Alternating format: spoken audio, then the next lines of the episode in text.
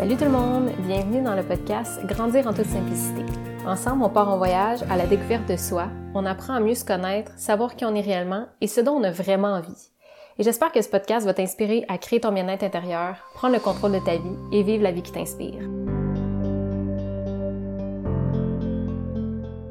Bonjour tout le monde, bienvenue dans un nouvel épisode de Grandir en toute simplicité. Aujourd'hui, je reçois Marise sur le podcast. Ben, bonjour Marise, ça va bien? Oui, ça va très bien. Et toi? Eh oui, ça va bien.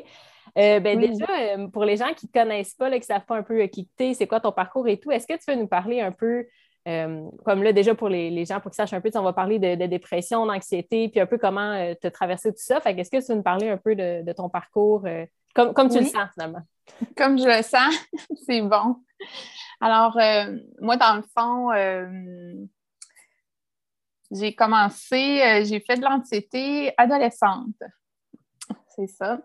Euh, j'ai vécu beaucoup de, moments difficiles suite à la séparation de mes parents. Ça, a été vraiment un gros choc dans ma vie que mes parents se séparent, puis qu'on commence des nouvelles vies. Et c'est là que l'anxiété s'est pointée. Puis suite à ça, euh, j'ai continué, j'ai, j'étais allée étudier. Euh, à ce moment-là, j'ai vécu des épisodes plus d'agoraphobie, mais c'était toujours relié à de l'anxiété. Euh, l'anxiété, de la peur mm. de, se montrer dans une foule. Euh. après ça, à ce moment-là, euh, ça s'est métamorphosé. Des fois même, j'avais de la misère à rentrer dans un autobus, entre autres. Ouais. Puis, c'est ça. Après ça, je suis j'ai fini mes études. je suis devenue maman à l'âge de 24 ans. Et j'ai eu deux filles. Et à la suite de la naissance de ma deuxième fille, j'ai eu un diagnostic de dépression. Oui, une dépression majeure. Euh, je ne saurais pas mettre le doigt sur, euh, à ce moment-là, qu'est-ce qui a fait en sorte que ça a déclenché tout ça. C'est juste que euh, j'ai commencé vraiment à avoir des épisodes plus d'anxiété panique, mm. faire des crises de panique. Et euh, j'ai commencé à prendre des médicaments, des antidépresseurs, euh, des, euh, on pourrait dire des activants aussi, pour me calmer quand j'avais des, crises de panique. Et puis, ce qui est arrivé à un moment donné, c'est que j'ai fait une tentative de suicide avec des médicaments. Hmm. Ça, ça a vraiment été un gros down dans ma vie.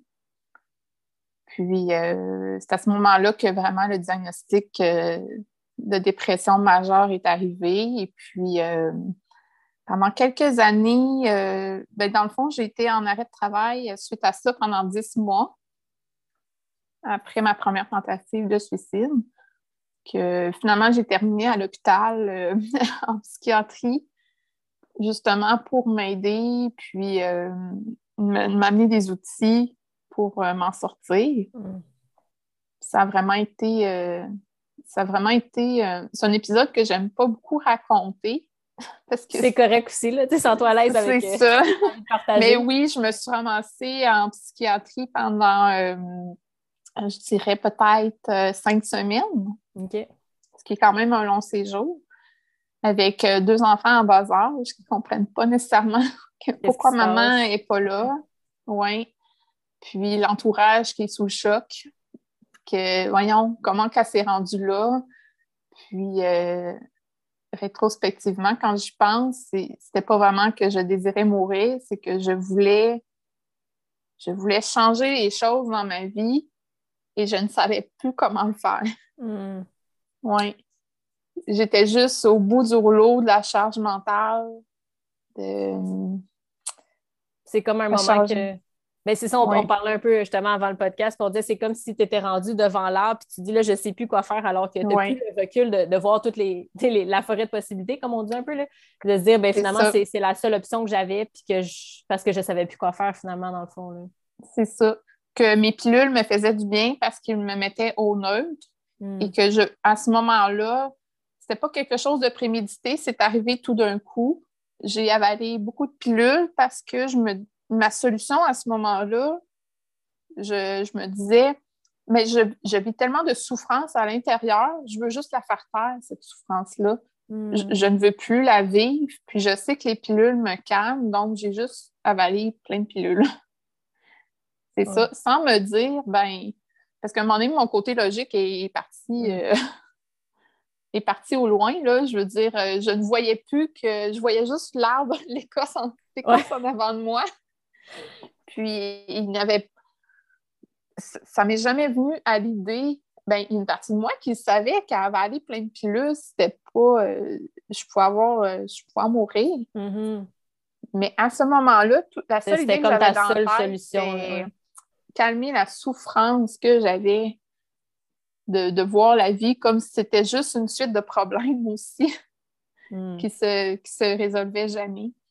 C'est un sujet justement qu'on ne parle pas souvent, je trouve, là, justement, l'anxiété, la dépression et tout. C'est comme des sujets qui, de plus en plus, je pense, on commence à en parler, mais qui restent encore des fois quand même euh, assez tabous, je pense. C'est parce que peut-être les gens ne comprennent pas nécessairement ou que.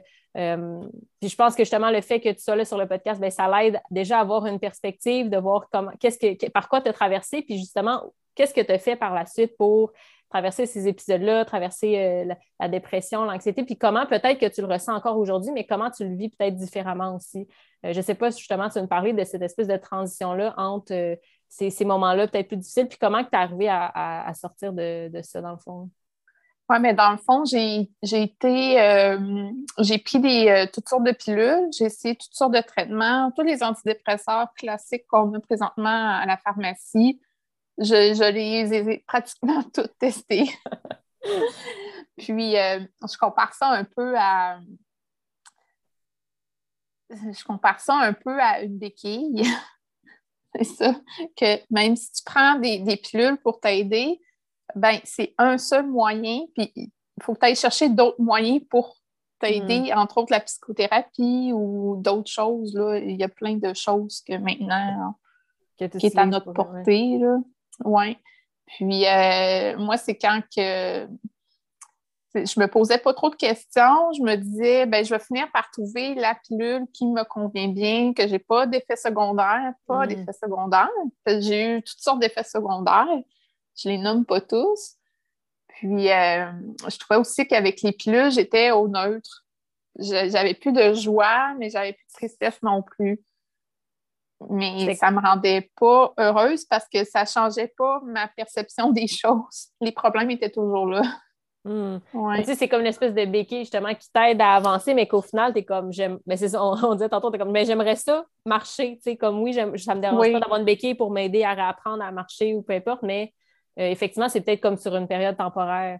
Euh, puis toi, tu le voyais tu voyais plus comme ça. Puis justement, euh, ben, cas, je ne sais pas si, tu le partager, mais tantôt, ton médecin t'a dit quelque chose. Puis je pense que c'est ça qui t'a peut-être fait euh, réaliser oui. aussi.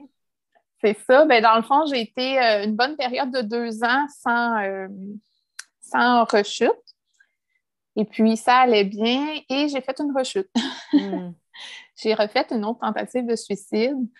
Puis, c'est la même chose que la première fois, sans raison, vraiment sur une impulsion. Puis, euh, mais je me suis j'ai quand même vécu quand les gens, des fois, me disent euh, qu'ils connaissent quelqu'un qui, a fait une. qui s'est suicidé, puis ils disent Je ne comprends pas qu'est-ce qui a fait en sorte qu'il se rende là. Bien, moi, je l'ai ce sentiment-là. Hmm. Parce que euh, j'ai fait trois tentatives de suicide, puis à chaque fois, bien, ça n'a pas marché tant mieux, je suis encore là. J'ai quelque chose à comprendre là-dedans. Mais euh, quand les gens me disent ah, Je connais quelqu'un qui s'est suicidé, mais je ne comprends pas comment il a pu se rendre là, ben moi, je, je l'ai expérimenté un peu ce niveau de souffrance-là, que tu ne vois plus de solution devant toi. Mm-hmm. C'est quoi tu as envie de leur dire justement à ces gens-là qui ne comprennent peut-être pas de. sans nécessairement qu'ils soient capables de comprendre vraiment, mais que qu'est-ce que tu serais capable de peut-être leur dire ou de leur amener ou de dire que ça, ça se peut que justement quelqu'un se rende là ou ça se peut que, euh, que la personne va peut-être juste plus de possibilités, comme tu disais tantôt, dans le fond. C'est comme une solution qu'elle, elle a trouvée finalement. Puis que... Oui. Ben, moi, je dirais faut pas rester tout seul. Hmm. on, a l'impression que on a l'impression que si on ne parle pas de notre mal-être à quelqu'un, ben moi, des fois, j'avais l'impression de parler de mon mal-être à quelqu'un, puis ne pouvait rien faire pour moi, mais ce n'était pas vrai. C'est juste parce que j'avais la croyance qu'elle allait prendre une partie de ma souffrance, alors que c'est pas vrai. L'autre personne, c'est pour ça qu'ils disent d'appeler, hmm. d'appeler à l'aide parce que il y a toujours, il va toujours avoir quelqu'un pour te prendre la main. Ce ne sera peut-être pas la personne qui va régler tous tes problèmes, mais elle va régler ton, ton mal-être en ce moment même. Soit parce qu'elle va t'amener prendre une marche ou tu vas y avoir dit que tu j'ai pensé à telle, telle, telle affaire. Euh, c'est ça. Puis souvent, les gens, inconsciemment, ils nous amènent d'autres solutions. C'est juste qu'il faut être ouvert aussi à, faut être ouvert à, reculer de ton arbre et de regarder la forêt que l'autre personne te pointe. Hmm. C'est ça. Donc, nous aussi, on a un travail à faire là-dedans. C'est justement de, de, sortir de notre focus, de, dire, c'est ça, que soit ma vie, je ne fais jamais rien de bien ou euh, de bon dans ma vie, parce que c'est pas vrai. Je veux dire, tout le hmm. monde a une contribution à amener à la société. Tout le monde en amène une. C'est ça. Même si on a l'impression de, de rien amener, c'est pas vrai. c'est ça, c'est juste une illusion. à notre façon, dans le fond aussi. Et voilà. Puis on est tous différents. C'est ça aussi qu'il y a de beau dans la société. On, on est toutes des personnes différentes. On a toutes quelque chose de bien à amener. C'est juste qu'il faut se laisser le faut se laisser la possibilité de le faire aussi. Puis de, c'est sûr que ça paraît vulnérable aussi d'aller vers quelqu'un et de dire ben là, je, me disais que tu mettons, tu vas vers quelqu'un, tu dis euh, tu te sens vulnérable en lui disant ben ça va pas ces temps-ci, j'ai des idées noires, je pense à écrire une lettre euh, pour euh, quitter hmm. parce que je ne veux plus vivre dans ce monde. N'importe quoi que tu peux dire, ben c'est vulnérable d'aller dire à quelqu'un ben, des choses comme ça. Là. Oui, puis je pense qu'on est souvent dans une société que c'est comme Ah, ça va, oui, ça va bien, puis c'est comme faut toujours faire comme si tout va bien, mais des fois, il y a des moments que tu es comme non, ça va pas, puis de, comme tu dis, je pense qu'effectivement, d'aller chercher de l'aide finalement, puis d'appeler quelqu'un que, tu sais, c'est comme on va jamais déranger. Là. C'est comme c'est pas parce que tu appelles quelqu'un que tu déranges. Là. C'est comme je pense que justement, si tu peux avoir cette écoute-là, euh, comme tu dis, c'est c'est juste, même si tu sais pas comment le dire, même si tu vas juste arriver avec une phrase que tu as l'impression que ça va sortir de croche, ben c'est déjà mieux que ça sorte comme ça que ça reste en toi, finalement, je pense. C'est ça. Puis, moi, après mes, après mes tentatives, souvent, les gens autour de moi me disaient ben, on comprend pas pourquoi tu nous as pas parlé. Hmm. Puis, euh, si je suis vraiment honnête avec moi, c'est moi qui ne voulais pas leur mettre le fardeau de, de ma souffrance à moi. Mais pourtant, les, gens ne sont pas là pour prendre notre fardeau, sont là pour nous aider justement à nous délester hmm. de, certaines choses, que c'est ça.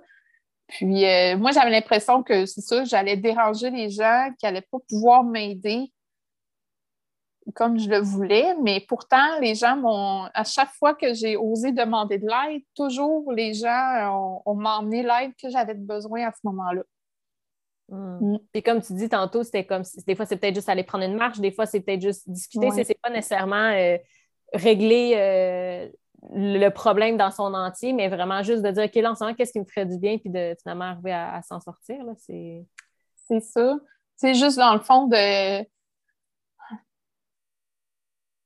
juste juste de dire à quelqu'un ben je t'aime, tu comptes pour moi ou euh, je vais te faire un colleux. Hmm. c'est ça. Juste ça, là, ça fait tellement du bien quand tu sens que c'est offert avec le cœur, puis c'est pas. Euh, mais il faut avoir la, vulnérabilité de dire ben aujourd'hui, ça va pas. C'est... Ça va pas, mais ça va vraiment pas aussi. Oui. Parce qu'il y a des journées qu'on sait que ça va pas, mais on se dit bon, demain, c'est une autre journée et ça va aller mieux. Mais il y a des journées que tu es tellement pris dans ton anxiété, puis dans tous tes, problèmes, puis tu te dis, ah, ben, tu, tu le sens que ça va vraiment pas, là. tu te sens vraiment pas bien. Hmm. Mais pourquoi?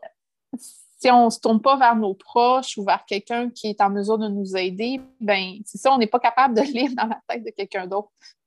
Oui, exact. Ce serait bien. on n'est pas encore ce don de télépathie-là, mais non, puis souvent, les gens sont bien surpris, ils disent mais pourtant, tout va bien dans ta vie, puis pourquoi tu. Il, me dit, euh, souvent, quelqu'un m'a dit, euh, en tout cas, ma mère, entre autres, ma mère, elle me disait, elle dit, je savais pas que ça allait pas bien à ce point-là. Hmm. J'aurais aimé ça que tu me le dises. C'est ça, elle m'a dit euh, Je t'aurais amené, euh, si cuisiner était difficile pour toi, elle dit J'aurais cuisiné en double, puis je t'aurais amené la bouffe. Ou, euh, mm. C'est ça. Des fois, c'est ça, c'est juste des Je pensais pas que tu avais besoin d'aide. Oui, des petites choses. C'est ça, oui, ben c'est ça. C'est comme si des fois tu te dis effectivement, de savoir que j'ai pas à cuisiner, de savoir que j'ai pas à faire ça, ou j'ai. De, de, comme effectivement, te délester un peu de la charge, la charge mentale que tu as, puis dire bon, mais ça va peut-être m'aider, puis juste de pouvoir après ça en, parler ou peu importe. C'est... Mais je pense que comme tu, laisses croire, ben c'est c'est, que c'est pas facile d'aller chercher de l'aide, surtout quand on est dans une société que c'est comme tout doit être parfait, il faut que je montre que, ça va bien, je suis capable de faire les choses tout seul, puis après ça, de dire Oh non, peut-être que là, tu ne serais pas capable tout seul, il faut que tu ailles voir ailleurs demander de l'aide, ben, c'est sûr que c'est pas évident. C'est comme. Euh, c'est ça. Ben, notre égo on est, capable de pas faire... ça, mais non, On est capable de faire beaucoup de choses tout seul. Mais il faut avoir aussi l'humilité de dire, ben, j'ai besoin d'aide parfois. Hmm. C'est ça. Puis, euh, je compare, euh, je pourrais comparer ça à quand tu vas voir le médecin, puis parce que tu as, mal à quelque part. Ben, le médecin, lui, il peut te dire qu'est-ce qui. il peut t'aider en amenant son expertise puis dire euh, Ah, ben, tiens, tu t'es foulé la cheville. Ouais, c'est ça que tu as mal à la cheville. c'est ça des choses comme ça, puis dire euh, bon, OK, là, pendant quelques jours, prends ça, relax, puis marche pas trop dessus, on, on te donne une paire de béquilles. C'est ça. Puis euh, c'est ça, c'est les autres personnes qui nous amènent des solutions à nos problèmes. Ou c'est un problème d'auto, je veux dire, euh, ton mécanicien ne t'appellera pas de dire Est-ce que ton auto va bien cette semaine? Non, tu sais, tu vas aller chercher de l'aide. Parce que ben, tu ne sais pas nécessairement réparer ton auto, mais je veux dire, ton mécanicien, il ne sait pas, lui. il ne sait pas que ton auto est brisée, là, tu sais. c'est ça. C'est ça le parallèle, c'est que si tu ne hmm. dis pas que tu as besoin d'aide, puis souvent, c'est parce qu'on ne sait pas demander quelle aide. Mais juste le fait de dire j'ai besoin d'aide parce que là, quotidiennement, là, ma routine, je trouve ça difficile, euh, cuisiner. Euh, juste de dire à quelqu'un, quelqu'un pourrait dire euh, Ah, ben moi, tu sais, je vais cuisiner en double, je vais t'emmener des repas de plus. Hmm. Tu sais, déjà là, ça va être, ça ne réglera pas tous tes problèmes, mais ça, ça va t'en enlever. Ça va te délester de certaines choses quand tu vas te sentir moins lourd. Puis, euh, tu sais, l'autre personne, euh, souvent, on aime faire plaisir aux autres. on ne sait jamais des fois comment, ça, comment l'amener. Puis, en tout cas, moi, je dis ça parce que j'aime bien quand ma mère m'amène un petit repas. Euh. Elle fait passer un message dans le podcast. Ça. Fait que sa mère écoute, là, Marie, elle aimerait ça avoir un petit repas. non, mais c'est, euh, c'est juste avoir l'humilité de dire j'ai besoin d'aide, puis mm. euh, la personne va t'amener l'aide qu'elle est capable de t'amener. C'est ça. Peu importe c'est quoi, là, c'est peut-être après ça de référer à quelqu'un qu'elle connaît qui, elle, pourrait aussi t'aider ou peu importe. Je pense que c'est C'est ça, euh, mais l'important, c'est de lever la main et de mm. dire ben j'ai besoin d'aide, je me sens pas bien. Euh, n'importe quelle aide qui va arriver, ben, ça va être l'aide que tu vas avoir besoin en ce moment. Je pense vraiment, là, euh, à chaque fois que à chaque fois que j'ai levé la main pour avoir de l'aide, l'aide, l'aide est venue. Puis même quand j'ai levé la main, en faisant une tentative de suicide, hmm. ben, c'est un cri à l'aide, ça aussi. Et puis, euh, heureusement, je suis encore ici pour en parler. Puis, euh, c'est sûr, quand je me suis réveillée de, à l'hôpital, puis c'était pas drôle. J'ai eu des conséquences à ça aussi, mais j'ai eu de l'aide. En psychiatrie, euh, j'ai eu de l'aide. Même des fois, c'est euh, en psychiatrie, on pense que c'est tous des gens un peu fous. c'est tellement une idée dépassée. Là. Mais ça, que tellement les, films, c'est ça, là, tu l'asile psychiatrique, là, tu t'imagines tout le temps des ça, cas euh, extrêmes. Puis, C'est ça, tu imagines des gens avec une jaquette de contention, puis non, c'est pas vraiment tout ça. Puis souvent, même, c'est en parlant de notre histoire à quelqu'un, que même moi, qui étais en dépression clinique, je pouvais y amener de l'espoir. Hmm. C'est ça. Puis euh, souvent aussi, c'est les infirmiers spécialisés en psychiatrie. c'est avec eux qu'on a un bon contact. Souvent, souvent ça a été des travailleurs sociaux aussi. Que sans savoir, ils m'ont amené ils m'ont amené un outil que j'ai pu reprendre plus tard dans ma vie, que j'avais besoin à ce moment-là. C'est quoi mm. justement qui t'a aidé? Parce que tu sais, je sais que aussi, euh, bon, on parlait aussi beaucoup de yoga, méditation, puis déjà juste des fois de faire des actions qui, toi, t'aidaient dans le moment présent. Je pense que c'est des choses qui, ont pu t'aider. Est-ce que tu veux nous en parler justement? Euh, oui, bien dans le fond, euh, en prenant des médicaments, des antidépresseurs, moi, j'ai eu des effets secondaires. Puis un de mes effets secondaires, c'est que j'ai pris 50 livres. et je suis quand même une petite personne et c'est ça, mon médecin m'avait dit euh, que j'allais probablement prendre des pilules pour le reste de ma vie. J'avais 95% de chance de prendre des pilules pour le reste de ma vie. Et aussi, il m'avait dit que j'étais rentrée dans la catégorie obèse. Hmm. Parce qu'avec ma grandeur, je pesais 160 livres et je rentrais vraiment à un IMC corporel de. Mais il m'a dit les choses comme elles étaient. Les faits. Euh, oui, il m'a dit les faits. Les chiffres, finalement. Là, euh, Oui. Puis il m'a dit que ben, moi, j'associais vraiment ma prise de poids avec les antidépresseurs. Mais j'avais, j'avais pas vraiment de moyen de, la contrôler, cette prise de poids-là. C'est quand il m'a dit 95% de chance, moi, je ne l'ai pas accepté du tout. C'était inconcevable pour moi de prendre des antidépresseurs pour le reste de ma vie. C'est ça, c'est toute ta vie. Comme tu disais tantôt, ça, te servait de béquille. Tu, dis, OK, je, l'utilise pour un moment, mais là, de te faire dire, OK, ta béquille, ça ne sera pas une béquille temporaire avec là toute ta vie. Euh, c'est ça. Ça faisait déjà cinq ans que je prenais différents types d'antidépresseurs qui m'avaient. Il y en a qui m'ont aidé temporairement, il y en a d'autres que ça a été euh, beaucoup plus euh, d'effets secondaires que d'autres choses. Ça ne fonctionnait pas nécessairement. Mais euh, là, de me faire dire vraiment que pour le reste de ma vie, que j'allais euh, jouer avec les dosages de médicaments pour trouver des bons dosages, de bons médicaments, euh, oui. C'est... Ça a vraiment été... Quand il m'avait dit ça, mon médecin, je me souviens, comme une tonne de briques qui me tombe dessus. Hmm. Je n'y croyais pas. C'est quoi justement que tu as décidé de faire en disant non, ça ne marche pas? Là. ça ne marche pas. Et là, je me suis dit que j'allais devoir trouver d'autres solutions. Hmm. Oui. Que les solutions des médicaments, ça, j'avais donné la chance que ça fonctionne, mais que j'allais devoir amener d'autres dimensions à ça. Donc, euh, j'ai été consultée en psychologie. J'ai eu des suivis euh, avec au moins sept psychologues différents. oui. Puis, euh, chacun à leur manière m'a amené des différentes type de, de thérapie aussi. Puis, euh, qu'est-ce que j'ai fait d'autre? Entre autres, mon conjoint de l'époque s'entraînait beaucoup.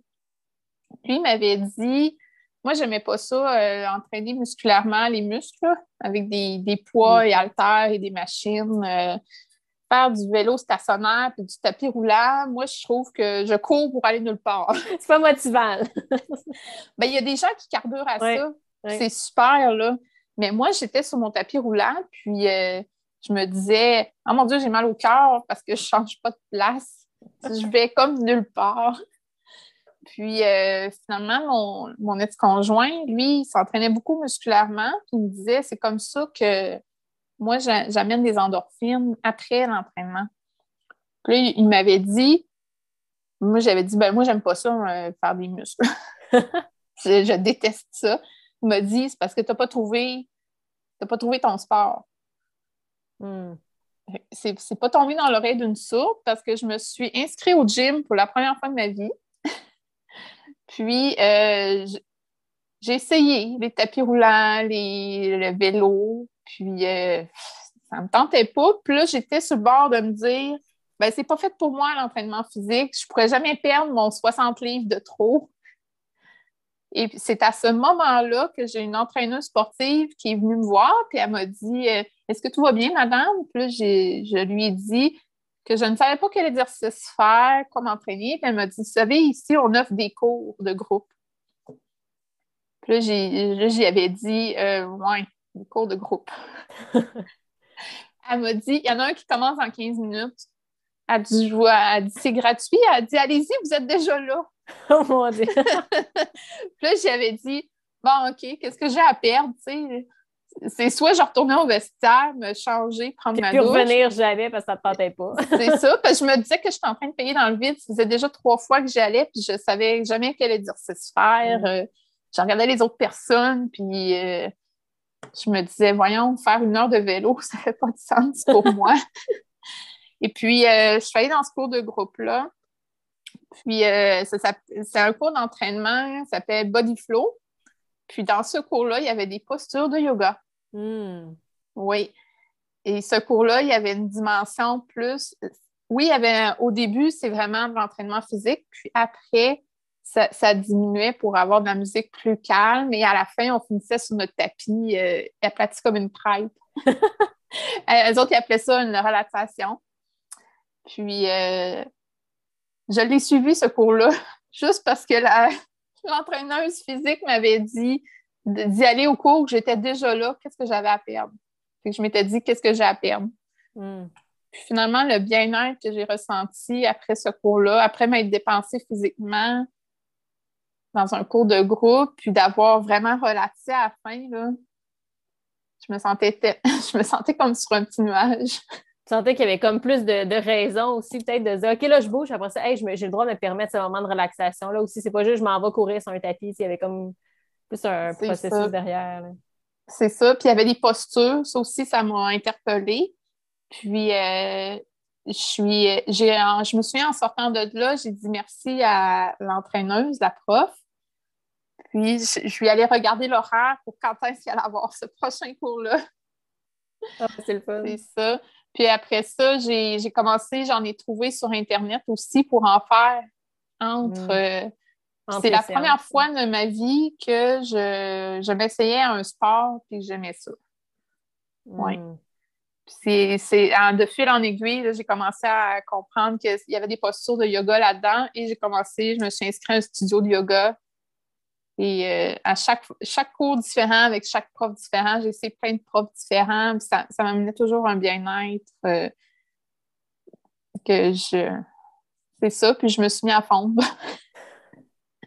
finalement, c'était comme un, un, truc qui t'a aidé. Mais tu sais, que justement, le yoga, c'est c'est ça, c'est comme un sport, mais qui n'est pas aussi intense que justement quand tu t'entraînes de sportif et tout, mais c'est tellement justement effectivement un bien-être ben, physique, mental, puis j'imagine que ça a dû t'aider justement dans ton processus, euh, autant de dépression et tout, de reconnecter à toi. Euh, oui, euh, reconnecter. Ben, dans le fond, quand, es, quand tu fais du yoga, tu es sur ton tapis, tu n'as pas le choix d'être mentalement présent pour faire les postures, pour suivre le prof. Puis, c'est ça, tu n'as pas le choix d'être là. Ça te mm. ramène au moment présent. Puis oui, euh, tu peux avoir une petite pensée pour ta liste d'épicerie ou ce que tu vas manger pour souper, euh, qu'est-ce que tu vas cuisiner. Mais en même temps, il faut que tu sois présent pour faire tes postures. Puis euh, à chaque fois, je suis allée sur mon. puis moi, je suis pas une fille sportive du tout. Là. À part marcher en randonnée en montagne, c'est pour faire de la raquette. J'ai pas vraiment de sport préféré. Mais ça, ça m'a vraiment. Euh, je pense que ça a amené une dimension spirituelle aussi dans ma vie. Hmm. Parce qu'au début, il y a des enseignements de yoga que je trouvais. Euh, ben, le yoga, premièrement, le yoga occidental est beaucoup basé sur euh, bouger son corps. Mais quand j'ai découvert qu'il y avait comme d'autres choses plus spirituelles, là, je me suis mis à fouiller. Puis j'ai lu des livres euh, de, euh, sur des yogis euh, hindous, puis oui, vraiment. Ah ça m'a amené, de la spiritualité aussi. Mm. Puis comment justement ça a pu t'aider dans ton processus? Est-ce que ça a été comme juste le début de. oui. Ouais. Mais ben, de. Je vois aussi ma prise de poids comme si j'accumulais physiquement la lourdeur que j'avais. Mm comme si physiquement, là, ça paraissait. Puis en me dégageant de ça, en perdant du poids, parce que là, je mets. Parce que j'étais quand même une personne assez sédentaire, je, veux, je, le dire. Puis ça m'a permis d'enlever des couches, justement, qui, qui paraissaient. Comme ça venait comme une libération, autant psychologique que physique, finalement, que tu laissais aller. Euh. C'est ça. Puis, euh, c'est à ce moment-là que, à un moment donné, j'étais plus capable d'avaler mes pilules. oui. Ça s'est tout enchaîné. J'ai commencé à faire ça. Puis, un, matin, je me suis levée. Ça, je ne le recommande pas. Mais j'étais rendue à un point dans ma vie où que je sentais que ça ne m'aidait plus du tout. Et physiquement, j'essayais d'avaler mes pilules. Je ne sais pas expliquer comment ça s'est passé. C'est juste que je mettais, la, je mettais les pilules que j'avais prises pendant des années. Mm-hmm. Qui étaient habituées de prendre, C'est ça. Mais là, je me disais, mais pourquoi j'avale ça? J'ai dit, je sais qu'en ce moment, c'est plus ça qui m'aide complètement. J'avais plus, je ne voulais plus cette béquille-là dans ma vie. Hmm. Parce que j'avais trouvé euh, au fil des ans plus d'outils, de plus en plus d'outils pour m'aider à gérer l'anxiété, qui est une émotion comme les autres d'ailleurs. Oui, est-ce que tu en as parlé justement un peu? Tu m'en as parlé tout à l'heure, mais je trouvais ça Oui. mais dans le fond, quand j'ai commencé à comprendre que l'anxiété est une émotion au même, pas au même niveau, mais la joie, la peur, le, la tristesse. Le doute, la tristesse, euh, c'est toutes des émotions. Émotion, E pour énergie, puis motion, motion en anglais, qui est mouvement. C'est de l'énergie en mouvement. Donc, on est fait pour ressentir des émotions aussi. Des vagues. oui, oui des... fois c'est plus intense, des fois ça redescend, puis qu'on on le vit comme ça, tu sais. Puis, euh, oui. tu disais aussi tout à l'heure, tantôt, que c'est euh, euh, justement, tu comme par rapport à l'anxiété, qui est plus, dans le fond, qu'est-ce que les, préoccupations que tu as par rapport au futur, à comment que tu, vivais, puis que tu dis, j'ai ça, ça, ça à faire, alors que la dépression, c'était plus relié au passé, en fait, des, préoccupations par rapport à ce qui s'était passé, puis que finalement, comme l'important, Oui, ben, l'important, ce que j'ai fini par découvrir, là, en faisant du yoga, l'important, c'était dans, dans, le moment présent. Hmm. Parce que dans le moment présent, le futur n'existe pas, puis le passé est passé. C'est ça. Le seul moment que tu as du contrôle, ben, c'est dans le moment présent, en étant présent là physiquement. Comme quand j'étais sur mon tapis de yoga. Hmm. J'étais là, présente physiquement en ce moment-là, à faire mes postures. Puis euh, ça m'amenait un bien-être fou. Puis ça faisait des années que je vivais toujours en, en étant pas présente. Oui, puis c'est tellement facile de dire, ah, mais c'est juste de vivre dans le moment présent, le moment présent, mais de, vraiment le ressentir, là, tu sais, c'est comme. Oui. Puis d'être là pour euh, vrai, c'est. Oui.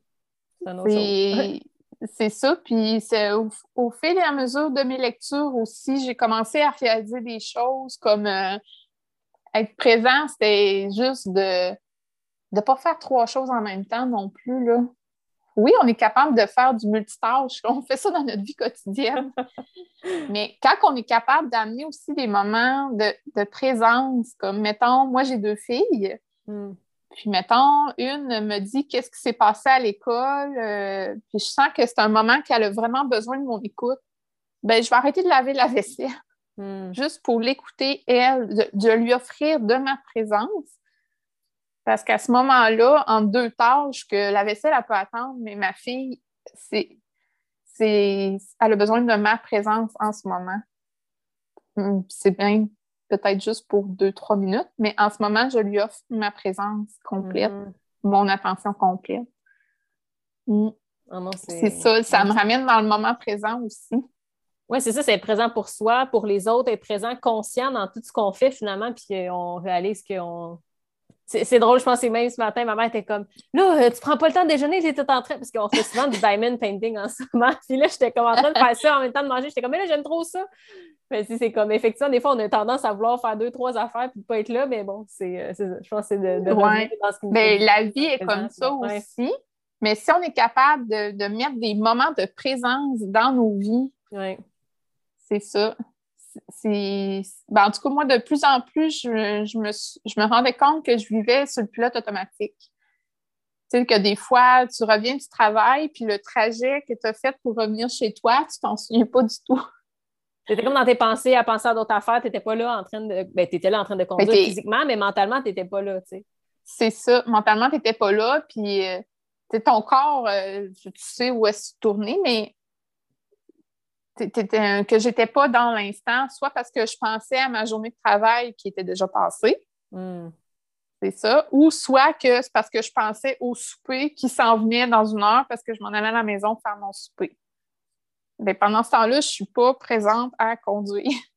Mais ça, parce qu'on se dit, ah, mais non, mais je, vais y penser maintenant, comme ça, je vais déjà savoir qu'est-ce que je vais faire en arrivant, puis comme ça, ça va être plus productif, puis parce qu'on est toujours dans cette espèce de productivité, efficacité, alors que tu es comme, regarde, je vais conduire, je vais être là, quand je vais arriver chez moi, je vais penser à qu'est-ce que je vais faire pour souper, puis c'est comme euh, chaque chose à faire, c'est ça, consciemment dans, la présence.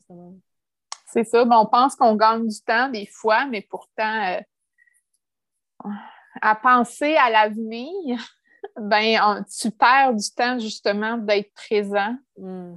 Oui. ça, de le réaliser, là, que, on a toujours des to-do list, mais des fois, c'est on a toujours des problèmes aussi à régler. Puis souvent, moi, je, me suis rendu compte que peu importe le nombre de temps que je pense à un problème, ben, à un moment donné, c'est je laisse aller, la solution arrive tout seul. Oui, des fois, on est tellement focusé qu'on est comme moi, je vais trouver la solution, je vais trouver la solution. c'est comme le recul que tu prends, que quelqu'un va t'aider ou que tu vas trouver quelque chose, que par hasard, un article va arriver, tu es comme Oh mon Dieu, c'est juste ça que j'avais besoin. Mais tu sais, des fois, c'est comme peu importe ce qui va se passer, des fois, c'est justement c'est le recul qu'on a besoin pour, euh, trouver la solution finalement. Puis de... Pendant ce temps-là, être dans le moment présent. Tu sais. C'est ça. Puis, en, tout cas, ça, a amené beaucoup de différences pour moi d'être euh, physiquement présente sur mon, tapis de yoga. Hmm. Puis, euh, quand je revenais de mes entraînements, quand je revenais du studio de yoga ou tout, même mes filles me le disaient. Euh, je me souviens, à un moment donné, ma fille, elle avait écrit Qu'est-ce que qu'est-ce que j'avais, qu'est-ce qu'elle avait fait en fin de semaine avec euh, sa famille? Puis elle avait écrit J'ai fait du yoga avec ma maman. Ma maman fait du yoga et elle est toujours calme après. Oh, wow! puis elle m'avait fait un dessin comme ça. Puis là, j'avais comme. Je, m'étais comme rendu compte que, ben, de justement de me ramener au moment présent, ça faisait en sorte que ça, me calmait aussi. Hmm. Puis après ça, que mes filles pouvaient en profiter d'avoir une maman plus calme, qui hmm. prend, euh, qui est beaucoup moins stressée. Euh, parce que tu es là pour toi, tu es là pour elle, puis tu n'es pas comme constamment dans ta tête à dire OK, qu'est-ce que je vais faire plus tard, plus tard, plus tard? Puis c'est comme de se dire effectivement de d'arriver ici, puis de. Oui, bien, je, me suis rendu compte que quand je faisais vraiment l'effort de, de, me ramener au moment présent, automatiquement, ça me calmait. Hmm puis que ça avait aussi un impact sur les gens autour de moi. Mm. Tout comme euh, quand j'ai quand j'ai fait euh, la dépression, les dépressions, puis euh, quand j'ai une tentative de suicide, ça a eu de l'impact autour de moi aussi, dans l'autre sens. Mm. Mm. Donc, voilà. C'est quoi, avant de terminer le podcast, ce serait quoi le message que tu as envie de partager aujourd'hui? Puis que mais ben, dans le fond, il euh, n'y a pas juste une recette pour euh, la dépression. vous remarquez, je ne dis pas ma dépression, hmm. c'est la dépression. Parce que peu importe, euh, je vis encore de l'anxiété. C'est une émotion qu'on ne peut pas tasser. Il faut, apprendre à vivre avec. Puis, on a toujours des outils pour nous aider. Il s'agit juste d'être ouvert à les utiliser, puis à euh, aller chercher de l'aide aussi quand on en a besoin. Puis, euh, c'est ça. L'aide, elle peut venir de partout. oui. De rester ouvert à ça. Puis, euh, on pense des fois qu'on est tout seul à vivre nos propres problèmes. c'est ça, être dans notre petit monde sans penser que les autres, justement, ils peuvent avoir euh, peuvent nous amener de l'aide, avoir de l'impact sur nous aussi. Mm. on n'est pas, pas des créatures pour vivre seules. on, est des créatures pour avoir un côté social aussi. Mm. Oui, c'est ce que tu euh, disais tantôt, un, truc que, que j'aime bien aimé, c'est comme même si en ce moment tu peux te sentir seul ou tu as l'impression que tu es seul, ben heureusement, on a la technologie qui fait en sorte que, ben, garde un coup d'appel, puis tu es rendu que connecté avec quelqu'un, tu peux lui parler, puis justement, tu es capable de, pouvoir t'exprimer puis aller chercher de l'aide. Puis des fois, c'est effectivement ça. Si tu as l'impression que tu te sens seul, ben fais un appel. Ça, soit soit un organisme qui est, pour, euh, qui, est là pour écouter, ou un ami, ou de la famille, ou peu importe. Je pense que c'est effectivement. Ça. Mais juste de dire des fois l'émotion qu'on vit. Appeler mm. quelqu'un et dire ben je me sens triste ce soir. Il peut y avoir des milliers de raisons pour lesquelles on se sent triste. Je me sens triste ce soir, puis euh, ça te tente-tu de venir prendre un café? Mm. On va se mettre une comédie, puis juste ça, ça peut switcher. Euh, que tu te sens triste, oui, mais c'est ça, l'énergie, ça bouge. Tu peux te sentir triste au début de la journée, puis finir ta journée, tu es, vraiment en joie. C'est ça. C'est pas juste laisser. Euh, laisser l'anxiété puis la tristesse toujours gagner, c'est d'aller chercher aussi de l'autre côté. Hmm. C'est ça. Puis euh, chaque personne a ses propres solutions. Il y a des milliers de solutions à ça. moi, je raconte un peu que c'est oui, à un moment donné de ma vie, que c'était pas facile, mais j'ai appris à l'accepter. Puis euh, quand je me j'ai commencé à m'ouvrir aux autres, puis je pensais que j'allais montrer ma vulnérabilité. Et finalement, j'ai euh, je pensais que j'allais me sentir jugée aussi d'être vulnérable. Hmm. Et finalement, euh, à chaque fois que je racontais que je me sentais comme ça, ben l'autre personne, elle me disait, moi aussi, je me sens comme ça des fois. Alors que. pas tout seul, finalement. Ben, c'est ça, qu'on n'est pas tout seul à vivre des émotions. Puis euh, naviguer là-dedans, ben, on a besoin de s'entraider les uns les autres. c'est ça. À naviguer dans nos propres émotions. Puis euh, on peut sentir que, mettons, quelqu'un est, toujours euh, en joie ou toujours de bonne humeur, mais pourtant, il y a le droit d'être triste aussi. Ben c'est ça. Alors que même si, tu, même si tu dis OK, j'ai un diagnostic de dépression, ça ne t'empêche pas de vivre des joies aussi. Oui. c'est ça. L'important, c'est de trouver un équilibre là-dedans, trouver un équilibre dans sa vie aussi. Euh, mm. Puis même en, des temps un peu plus anxiogènes comme là, en ce moment, où on, a l'impression qu'on peut voir personne ou euh, que nos contacts sociaux sont limités. Mais justement, c'est, aussi un moyen de, de, cultiver de la qualité dans nos contacts sociaux aussi. Hmm. Ça, je, l'ai expérimenté là, de, de parler à un ami, puis de voir, ah, on vit les mêmes choses. Oui, les situations sont différentes, mais tous les deux, on sent, euh, on sent de telle manière justement de, partager ensemble, puis tous les deux, on en sort grandi. de s'ouvrir. Oui, c'est ça, de s'ouvrir. Puis euh, je pense qu'il y a beaucoup de gens qui ont réalisé ça aussi. oui, quand on, est peut-être confiné, confiné chez nous, mais euh, que tous les gens vivent des émotions comme nous. Hmm. On est tous humains au final. c'est comme, euh, on a effectivement envie toutes des émotions, puis euh, de s'ouvrir. Puis on peut avoir l'impression d'être seul, seul chez nous, seul avec nos propres émotions, seul dans notre bateau. Mais on, on, on, s'aide tous les uns les autres à avancer. Hmm. Toutes de manière différente aussi. Hmm. Et, euh, puis c'est certain que on, voit ça comme un bateau, ou des montagnes russes, ça monte, ça descend.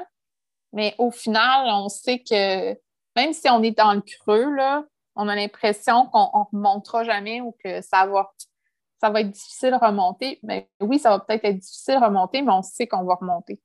Hmm. C'est ça. Un peu à la fois. C'est ça. Cultiver l'espoir, puis euh, ouais.